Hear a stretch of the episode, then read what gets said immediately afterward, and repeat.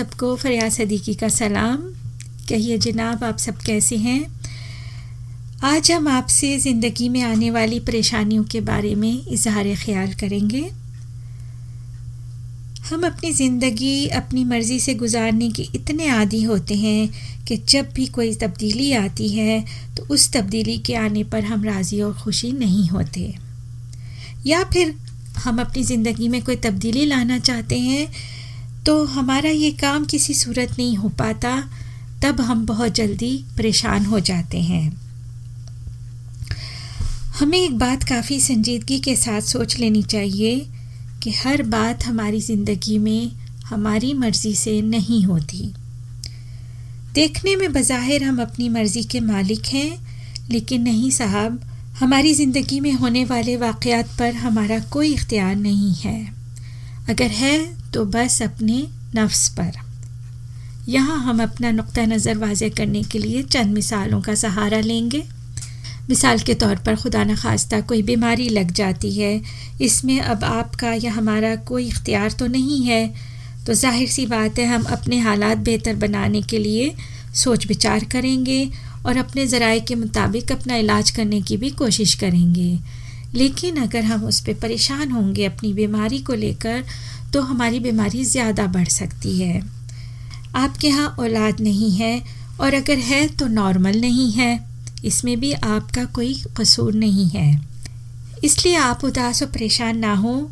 मस्बत इकदाम करने के बारे में सोचें कि किस तरह आप अपने हालात के पेश नज़र अपनी और अपने से वाबस्ता लोगों की ज़िंदगी को पुरसकून बना सकते हैं। औलाद नहीं है तो कोई बच्चा गोद लिया जा सकता है।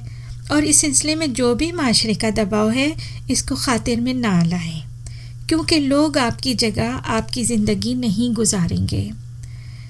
औलाद का एबनॉर्मल होना बहुत बड़ी आजमाइश है।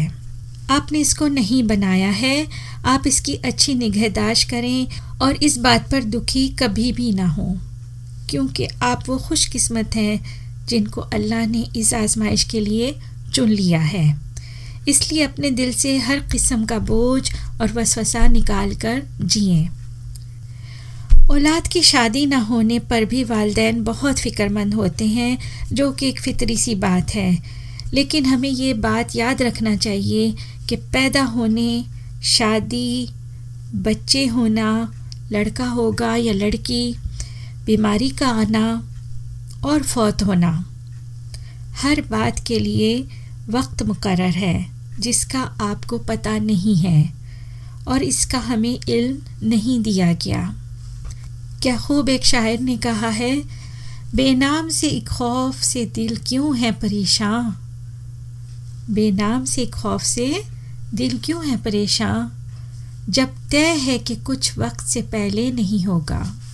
तो जनाब, हम यही कह रहे थे कि हर बात के लिए वक्त मुकर है, जिसका आपको पता नहीं है और इसका इल्म हमें नहीं दिया गया। इसलिए सोचने की बात यह है कि ऐसा क्यों किया गया? अल्लाह सुबहाना ताला हमसे बेहद मोहब्बत रखते हैं और इन सब बातों का ज़िम्मा वो ख़ुद लिए हुए हैं, ताकि इंसान परेशान होकर टकरे ना मारता फिरे।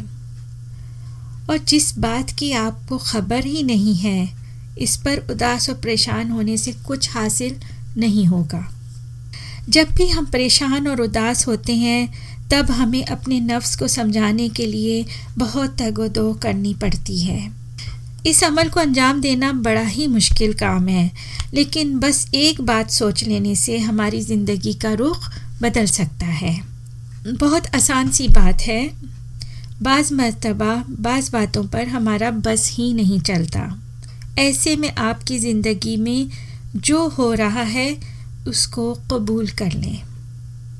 क्योंकि आप कुछ कर ही नहीं सकते। जिस बात पर इख्तियार आपके हाथ में नहीं है, आप उस पर परेशान ना हों।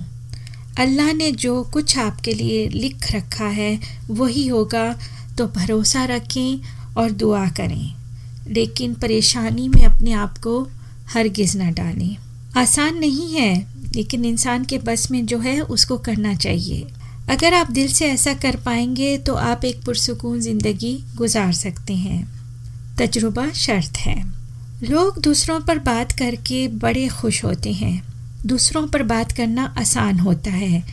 अगर आप और आपकी फैमिली खुश है तो दूसरों की बातें नहीं सुने, क्योंकि वो सिर्फ़ बातें हैं। अक्सर लोग अपनी नारसाई और दुखों का बदला दूसरों की दिल आज़ारी करके लेते हैं। अच्छे और बुरे लोग हर जगह, हर माशरे में पाए जाते हैं और बहुत से लोग खुश रहना नहीं जानते। अपने लिए वक्त निकाला करें और खुश रहना सीखिए। दुआओं में याद रखिएगा। इजाज़त चाहती हूँ। खुदा हाफिज़।